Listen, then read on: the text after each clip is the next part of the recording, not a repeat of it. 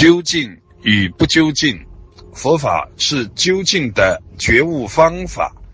究竟体现在没有任何的遗留，没有任何的遗漏，所有的所有都是觉悟，静智一如，真如静和正智智慧不一不易，全然的是真如境，全然的是智慧。一切境界皆为光明，光明幻化，所有的所有无任何对待，无对待中有幻化，幻化中有因缘所显的。万法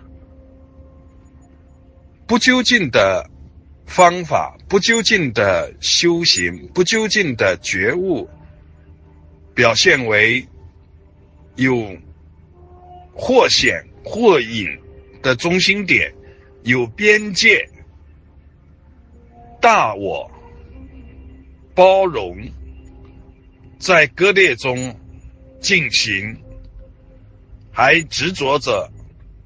人和所有主体，有客体，在对待中开展，不究竟就有遗留，遗留点就是病灶的所在，遗留点就是妄执，遗留点。就是黑暗，遗留点就是烦恼的根源，本身也正是烦恼。对不究竟的境界，要细密的打捞，直截了当，奔着凝固点，奔着界限而去。在佛法的修行过程中，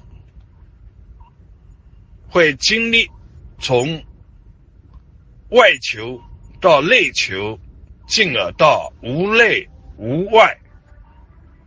经过以后，才能实现圆满的觉悟。